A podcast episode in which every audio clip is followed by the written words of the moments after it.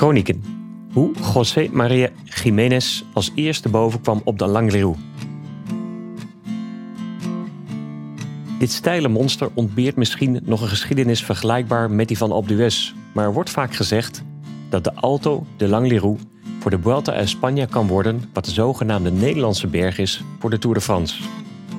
De berg in het wildere groene Asturië is nu al favoriet bij heel veel wielerfans.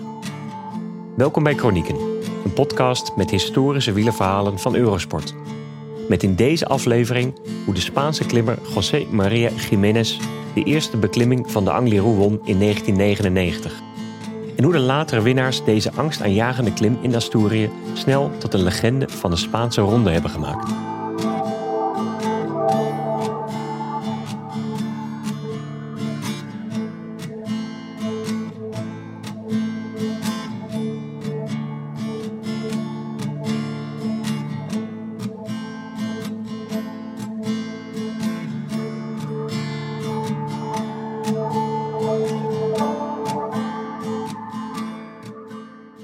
Angliru, een van de zwaarste beklimmingen die de wielerkalender rijk is, groeide in korte tijd uit tot een publiekslieveling. Maar niet iedereen is er even dol op.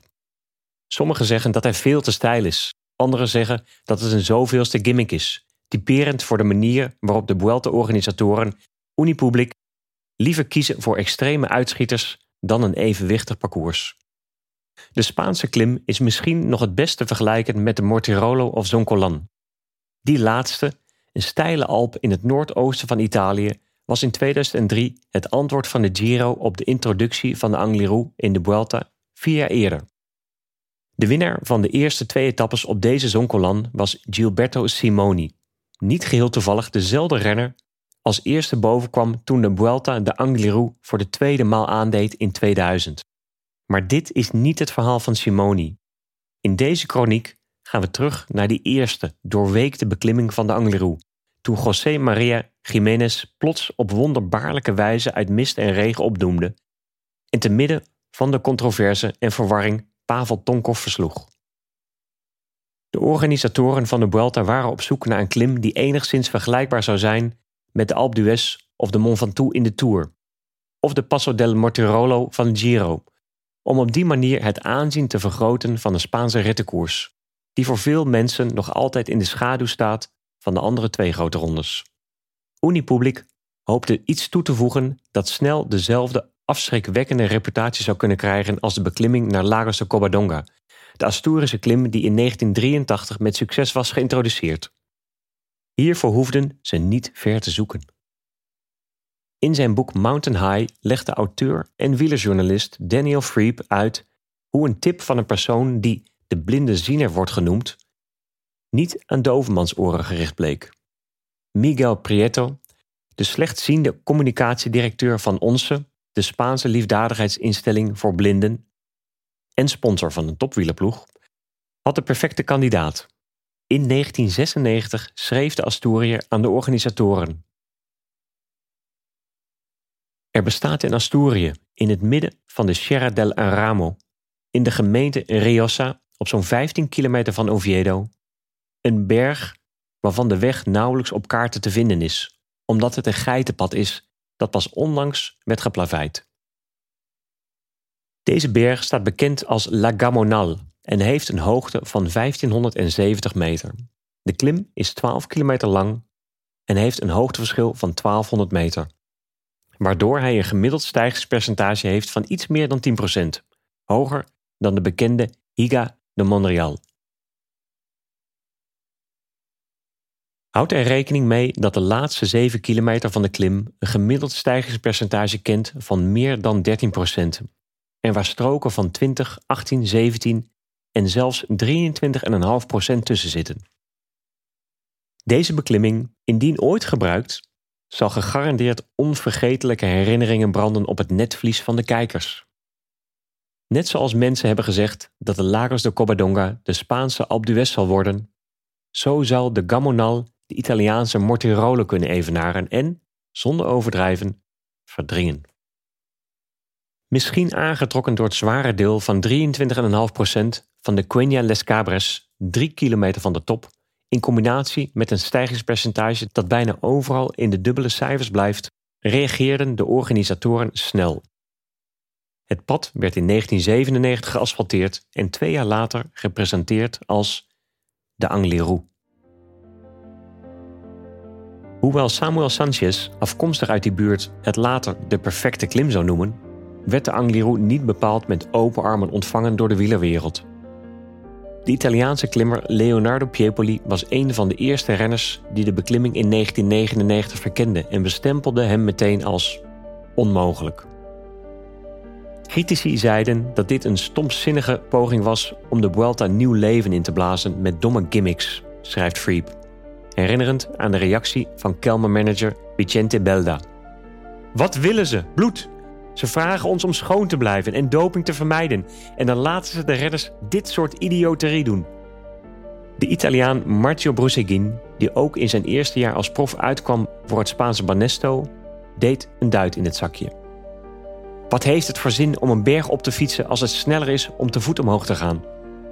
Zelfs Pedro Delgado, die vijf jaar na het ophangen van zijn fietsschoenen als analist bij de televisie werkzaam was, deed zijn zegje nadat hij een poging gewaagd had. Er waren momenten op de klim dat ik het gevoel had dat de tijd had stilgestaan, zei de tweevoudig Vuelta-winnaar. Je trapt als een gek, maar elke keer als je omhoog kijkt, lijkt het alsof je nauwelijks bent opgeschoten. Het is als een van die dromen waarin je rent, maar niet vooruit komt. Als je het valse plat bereikt, na 6 kilometer, staan er woorden op de weg geschilderd die waarschuwen voor wat komen gaat. De hel begint hier. En dat is zo. Vanaf dat punt is de gemiddelde stijging een helse 13,1%, inclusief die onmogelijke strook waar het met bijna 24% omhoog loopt. Het debat over monsterlijke stijgingspercentages die het vermogen van de renners om daadwerkelijk de koersen teniet zou doen, gaat vaak voorbij aan wat Freep beschrijft als de smeulende, smaragdgroene schoonheid van de Angliru.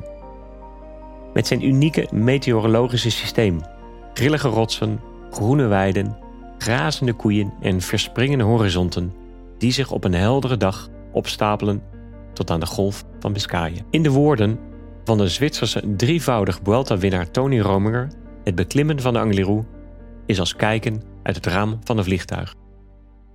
Een vliegtuig dat in 1999 dwars door het oog van een storm ging.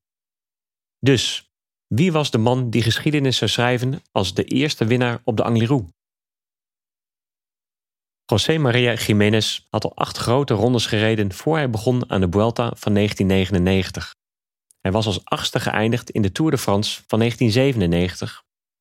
En een jaar later stond hij in de Vuelta als derde op een volledig Spaans podium, na teamgenoot Abraham Olano en Fernando Escartin. Jiménez was van het zeldzame soort renner dat zijn hele carrière dezelfde ploeg trouw blijft. Hij begon als stagiair bij Banesto en tekende daar zijn eerste profcontract in 1993. Zijn krachtige bouw en klimvermogen riep bij velen de verwachting op dat hij in de voetsporen zou treden van teamgenoten Pedro Delgado en Miguel Indurain. Maar zijn tijdrit liet danig te wensen over en Jiménez was een wispelturig, grillig talent dat vaak opgaf als het moeilijk werd. De eerste van zijn negen etappenzegers in de Vuelta behaalde hij in 1997, een paar maanden nadat de 26-jarige tot nationaal kampioen was gekroond. Afgeleid van El Chabacano, een liefkozende term voor een jongen van het platteland. Jiménez kwam uit El Barraco, een arm dorp in Castile y León in de bergen ten westen van Madrid, 25 kilometer van Abila. Onder begeleiding van Bixel Sastre, de vader van zijn toekomstige zwager Carlos Sastre, de toerwinnaar van 2008, zou Jiménez in de loop van zijn carrière vier keer het bergklassement van de Vuelta winnen. Een bewijs van zijn uitstekende klimbenen. Zijn fraaiste deelname was in 1998, toen hij vier etappes won en tweemaal de gele leiderstrijd bemachtigde, die hij in totaal vier dagen zou dragen. Beide keren stond hij de leiding in de wedstrijd af aan teamgenoot Olano na een totaal verknalde tijdrit. Zijn Achilleshiel, als hij zijn dag had, was Jiménez onverslaanbaar, maar die dagen waren dun gezaaid. Er werd als te wispelturig beschouwd om een reële bedreiging te vormen in etappekoersen. Een renner die op vorm vertrouwde, maar die de reputatie had lui en weinig ambitieus te zijn.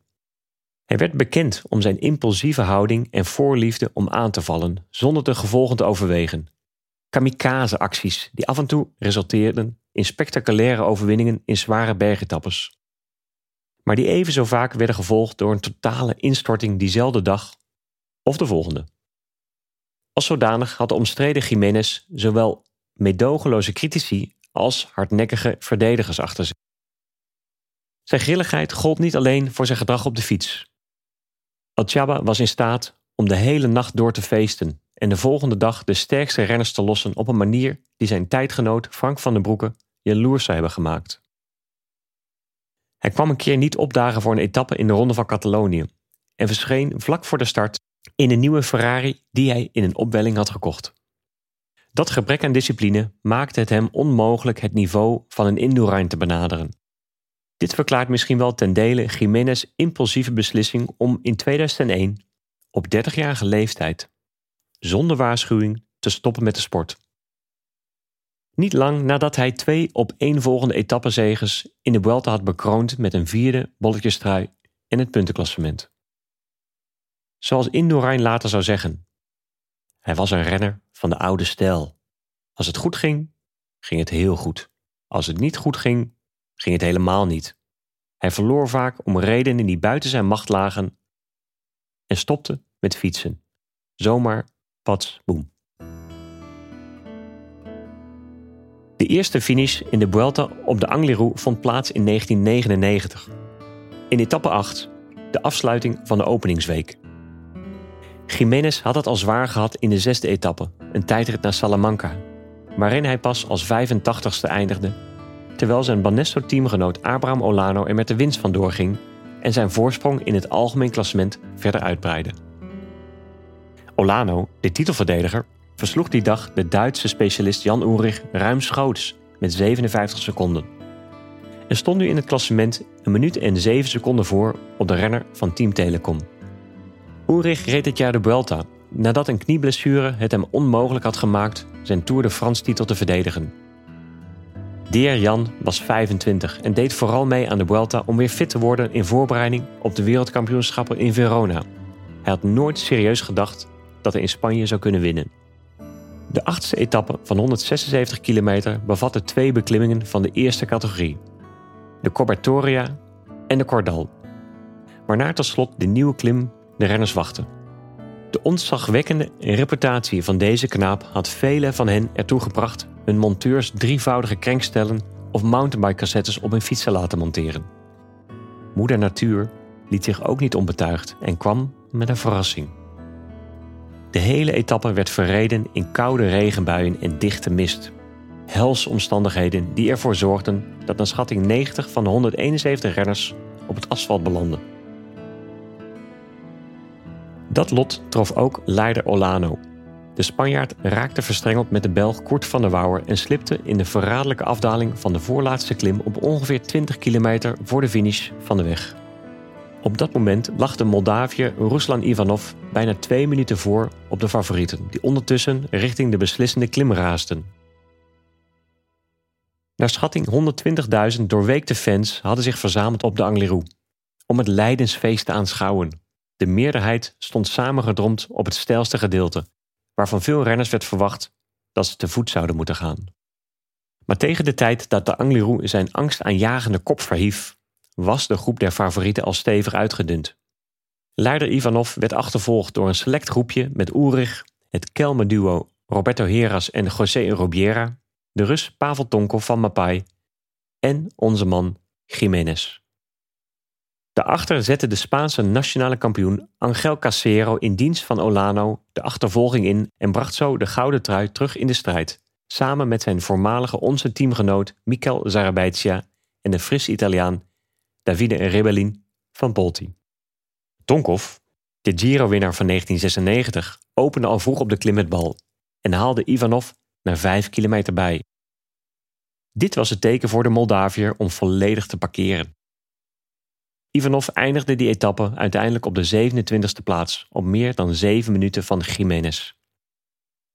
Met nog 6 kilometer te gaan, toen de terugvechtende Olano eindelijk weer aansluiting had gekregen bij de leiders, verhoogde Heras het tempo om Ulrich in de touwen te werken en Jiménez een paar tikjes uit te delen. De 25-jarige Roberto Heras, die in de jaren ervoor al als vijfde en zesde eindigde in de Vuelta, werd in de loop van de middag gebombardeerd tot kopman van Kelme, nadat een crash SK10 had uitgeschakeld. Terwijl Heras en Jiménez wegreden, sloten Ulrich en Olano een wapenstilstand. Die hield niet lang stand. In weerwil van zowel de helling als zijn herstellende knie draaide Ulrich een belachelijke versnelling. En hij werd net voor de woeste Quinja Les sectie door Olano gelost. Olano's optreden was bewonderingswaardig, aangezien hij bij zijn eerdere crash een rib had gebroken en waarschijnlijk puur op adrenaline reed. Op hetzelfde moment, met nog zo'n 2,5 kilometer te gaan, demareerde Jiménez en hij liet Heras achter te midden van het uitzinnige gejuich van de doornatte toeschouwers langs de weg. Toen hij het spandoek van de laatste 2 kilometer naderde, waar de weg met een stijgingspercentage van 21% omhoog loopt, lichtte Jiménez zijn kont uit het zadel en was hij vertrokken voor een finale die steeds moeilijker te volgen werd voor de miljoenen fans thuis. Dichte mist, regen op de cameralens, schittering van de wolken en regelmatige onderbrekingen met statische verwarmingen en witte ruis.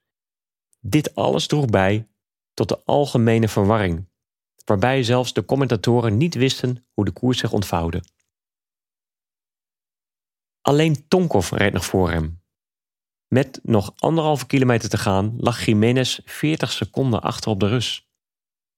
Er passeerde de auto van Mapai, de ploeg van Tonkov. Net wanneer de Spanjaard een stilstaande auto die zijn weg leek te blokkeren naderde, schakelde de regie over naar de camera achter Tonkov, gevolgd door nog meer ruisende sneeuw. Plotseling, toen de weg vlakker werd en vervolgens iets daalde naar de top, zat Jiménez als bij toverslag in het wiel van Tonkov, tot verbijstering van de commentatoren. In dit geval had de overwinning iets van een anticlimax. De vaste camera aan de finish toonde een waas van mist en felle koplampen van talloze voertuigen die nergens heen konden. Toen de twee renners eindelijk door een camera werden opgepikt, waren ze al over de streep. Jiménez had gewonnen met een fietslengte verschil, maar was niet in staat of misschien niet bereid om het te vieren. 18 jaar later, aan de vooravond van de zevende finish van de Vuelta op de Angliru, schreef de Spaanse krant El País. Toen Xavier Jiménez in 1999 uit de mist op de Angliru opdoemde, ontstond de mythe van de Vuelta. Terugblikkend sprak het stuk over de regen, wind, kou en mist als allemaal ingrediënten die de camera's verblinden, verdoezelden op een zwart scherm. Niemand kon zien wat er gebeurde, totdat de koplampen van de auto's in Chinese schaduw leken te werpen over de steile hellingen. Dergelijke omstandigheden droegen bij aan de twijfels die nog steeds bestonden, al dus de krant. Opeens was daar de rust Tonkov. Maar laverend door dat onherbergzame terrein, als Diogenes met zijn lamp, verscheen El Chaba en verslond hem op een manier die dit epische verhaal omsmeedde tot iets uit een mysterieroman, sterker nog, een misdaadroman. De insinuaties waren duidelijk. Er waren vermoedens, zei de krant, spelend met de Cluedo-metafoor, niet dat de moordenaar de butler was, maar dat El Chaba aan de auto's had gehangen om hem te helpen klimmen, terwijl hij profiteerde van de mantel van anonimiteit die door de mist werd geboden. Tonkov was woest, maar er is nooit iets bewezen. Terwijl sommige fans zeiden dat ze Jiménez bij wijze van spreken met de kandelaar in de bibliotheek hadden zien staan, zeiden anderen dat ze niets onoorbaars hadden opgemerkt.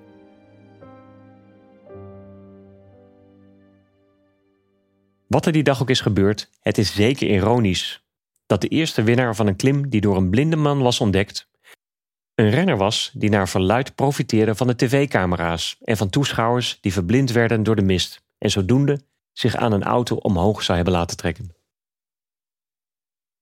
Jiménez toonde zijn klasse door in drie van de resterende bergetappes van diezelfde Vuelta als derde te eindigen.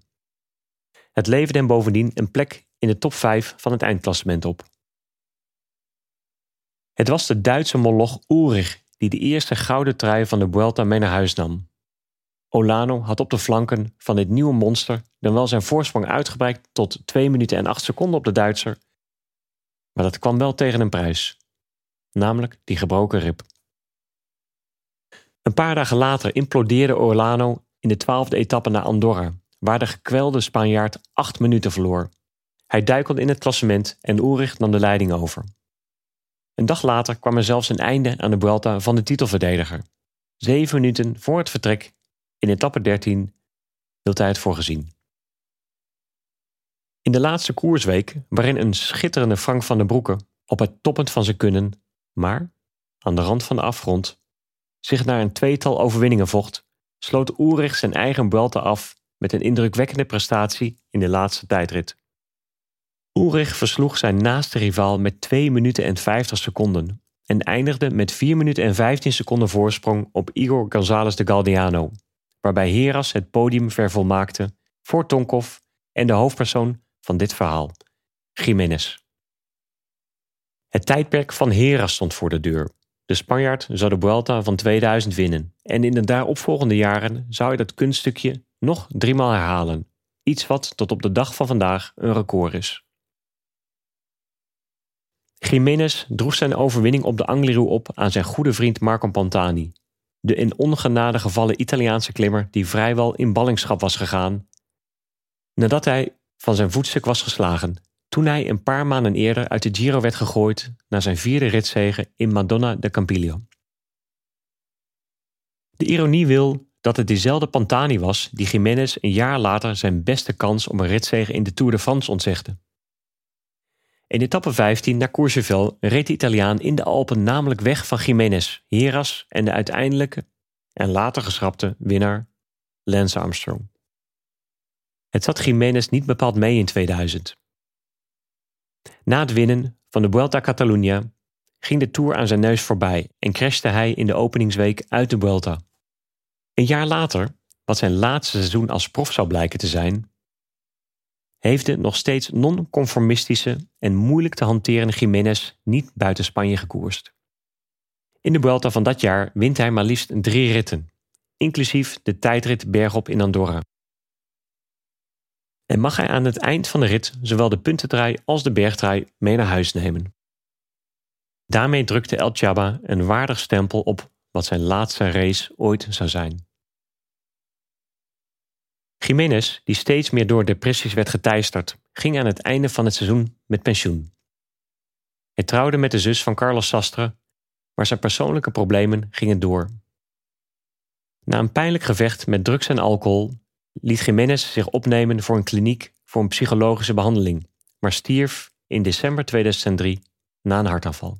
Hij was net 32 jaar oud.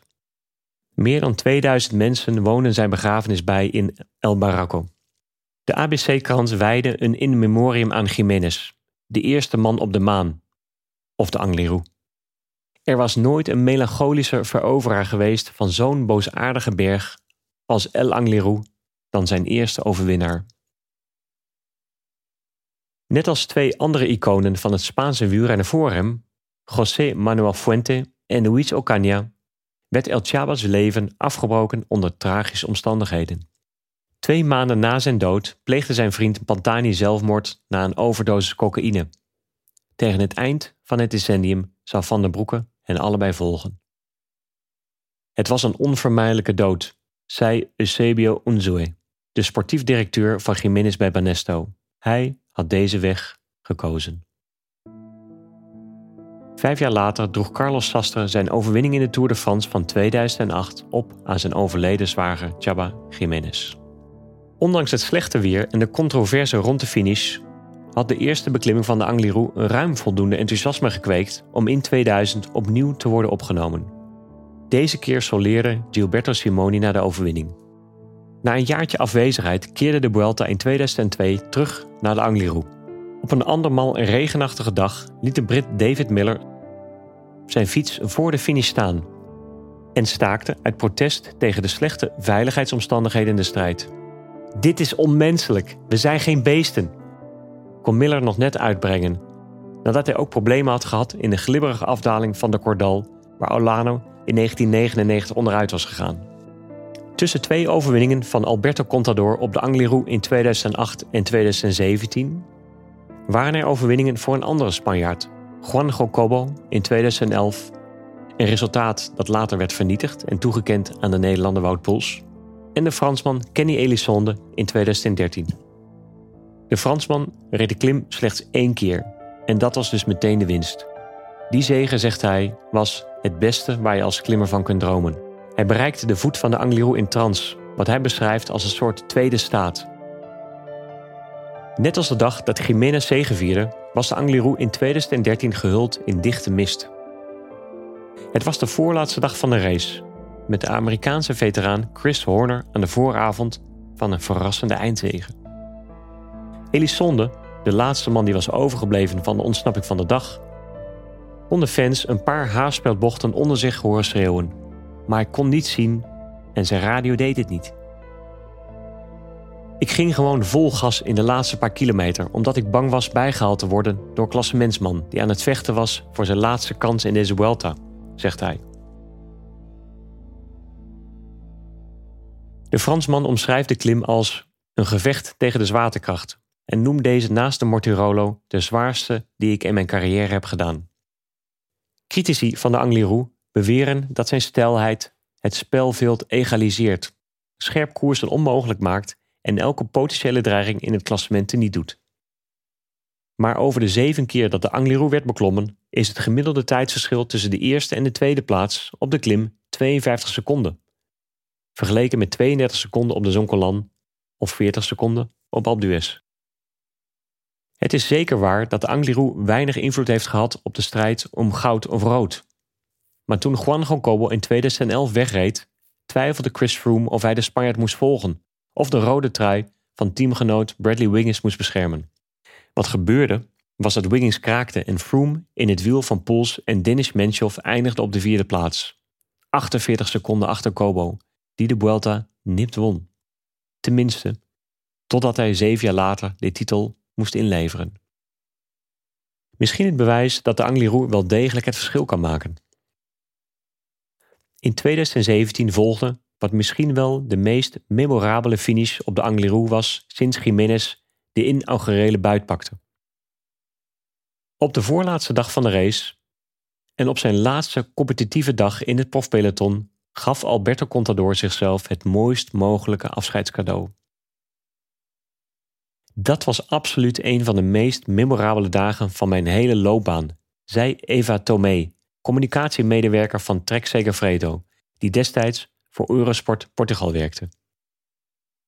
Iedereen wist dat Alberto de koe bij de hoorn zou vatten met een van zijn karakteristieke aanvallen en zou proberen zijn loopbaan met een hoogtepunt af te sluiten. Het leek alsof het in de sterren geschreven stond. Je hoefde het alleen nog maar te zien gebeuren. Het soort apocalyptische weer dat we associëren met de Angliru diende zich ook nu weer aan. De toegang tot de top werd voertuigen ontzegd en journalisten waren gedwongen de steile hellingen op te lopen, wadend door een zee van toeschouwers. Tomé was een van hen. Het weer werd steeds slechter, herinnert ze zich. Een stormachtige wind en striemende regen gingen tekeer op de top en vernielden een deel van de opbouw richting de finishlijn. De journalisten zaten allemaal in twee precaire plastic tenten, de enige beschikbare beschutting bovenaan. Het vroor bijna. Er hing een dichte mist en terwijl het peloton nog in een lekker zonnetje reed, vroegen we ons allemaal af of ze de finish zouden annuleren omdat het zo dramatisch was aan de top. Toen kwam de aanval van Alberto. En bijna op hetzelfde moment klaarde het op. Contador reed tijdens een lange afdaling richting slotklim weg met zijn Colombiaanse teamgenoot Garlinson Pantano. Eerst raapte hij de restanten van de kopgroep op, waaronder landgenoot Enric Mas van Quickstep. Pantano ging vol gas en toen begon Mas, die ooit deel uitmaakte van een van de Junior Foundation teams van Contador, voor Alberto te werken. En renner Steven de Jong die dag ploegleider van Contador bij Trek. Voor Enrique was het een hele eer om iets terug te doen en Alberto te bedanken voor de hulp die hij van hem had gekregen bij het starten van zijn carrière. Het was onverwacht, maar dus een prettige verrassing. Daarbij kwam ook nog eens de hulp van een andere Spanjaard, Marc Soler van Movistar, die zijn landgenoot een paar steile stroken ophielp. Met nog 6 kilometer te gaan was de voorsprong op de groep met de rode trui slechts 50 seconden, waardoor Contador de beslissende tik alleen moest uitdelen. De Jong volgde in de Trek teamauto, dankbaar dat hij in een automaat reed en de koppeling niet verbrandde in de haarspeldbochten. De Angliru is lastig voor de renners, maar ook voor de ploegleiders is het geen pretje, grap de Jong. We moesten heel langzaam rijden. Het is bijna een muur en je kunt de helling voelen. Op sommige beklimmingen is het moeilijk te zien of de renners afzien omdat ze zo snel gaan. Maar op deze klim gaan de renners zo langzaam dat je ze bijna kunt horen leiden. Er waren overal mensen en het was moeilijk om Alberto te volgen, want er krioelden overal fans over de weg die un año más nog een jaar riepen, omdat ze niet wilden dat hij met pensioen zou gaan. Wanneer Froome en Pools wegreden uit het achtervolgende peloton, was de voorsprong van Contador klein. Toen het gat vervolgens nog kleiner werd, moest de jong de auto opzij zetten en het duo laten passeren. De rode trui van Froome was de prioriteit, maar we vlogen die dag allebei, herinnert Pools zich. We kwamen steeds dichterbij en ik dacht: als we hem pakken, kan ik voor de overwinning gaan. Zou het jammer zijn geweest voor de fans? Ik heb er toen niet over nagedacht. Maar we hebben hem niet te pakken gekregen. Contador was de sterkste en Chris liet mij als tweede eindigen. Eva Tomé zegt dat ze het moment dat een juichende Contador de finish passeerde en ze bijna door collega's onder de voet werd gelopen, nooit zal vergeten. Ik deed een stap achteruit en keek alleen maar naar zijn mechanieker, Faustino, die het niet droog hield. Hij hield naast de tent Alberto's fiets vast en staarde ernaar. Echt lelijk huilen. De emotie van dat moment overweldigde hem. Een man die Alberto bij de meeste van zijn overwinningen als professional had bijgestaan. Een man die altijd pragmatisch, evenwichtig en beheerst was. Maar op dat moment stond hij daar gewoon hulpeloos te huilen. Geen high fives met teamgenoten, geen gejuich of applaus. Gewoon een eenzaam figuur overmand door emotie. Een mechanieker die de laatste winnende fiets van Alberto vasthield. Om de een of andere reden raakte dat moment me echt. Het was alsof het een einde van een hoofdstuk was. Ik kreeg kippenvel, omdat ik op dat moment wist dat er geen comeback zou komen. Geen Anjomas. Dit was het. Faustino wist het en nu wist ik het ook. Het laatste gevecht van El Pistolero, afscheid nemen in een gouden wolk, en ik was daar getuige van. Van zijn kant herinnerde de jong zich de opluchting en de feestvreugde van die dag. Alberto joeg de hele Vuelta op die overwinning. En uiteindelijk, op de laatste zaterdag, pakte hij hem. Ik heb renners en staf nog nooit zo van een overwinning zien genieten. We hebben zo hard gefeest dat de bus daarna nieuwe vering nodig had. Met zijn maximale stijgingspercentages van 28% was de toevoeging van de Alto de los Machucos in het nabijgelegen Cantabrisch gebergte in Noord-Spanje in 2017 het antwoord van de Vuelta op de presentatie van de Zoncolando Giro. En de laatste zet in een voortdurende wedloop tussen de twee rondes. Een strijd die teruggaat tot 1999 en de onthulling van de Angliru. Of de Angliru de tand destijds, of de Angliru de tand destijds zal doorstaan, valt nog te bezien. Maar de legendarische overwinning van Contador in 2017 heeft de ontdekking van de blinde ziener nieuw leven ingeblazen en ervoor gezorgd dat de mythe van de gigantische Asturische piek voortleeft. In 2020 keerde de iconische klim voor de achtste keer terug naar de Vuelta. Het Spaanse wielrennen zocht naar een erfgenaam voor Contador's kroon, 21 jaar nadat José María Jiménez uit de mist opdook. Maar helaas voor de Spaanse fans was het dit keer de Brit Hugh Carty die als eerste bovenkwam op het beest van Asturias. Chronieken is een podcast van Eurosport. Geschreven door Felix Low, verteld door mij, Karsten Kroon, en geproduceerd door Fabian Collau. Meer stukjes wielenhistorie door Felix zijn te vinden via Twitter via @saddleblaze. Als je mij wilt volgen, kan dat via @karstenkroon op Twitter. Eurosport volg je via @eurosport_nl Bovendien vind je ons op Instagram en Facebook. Alle afleveringen van Chronieken zijn ook te lezen als artikel op eurosport.nl.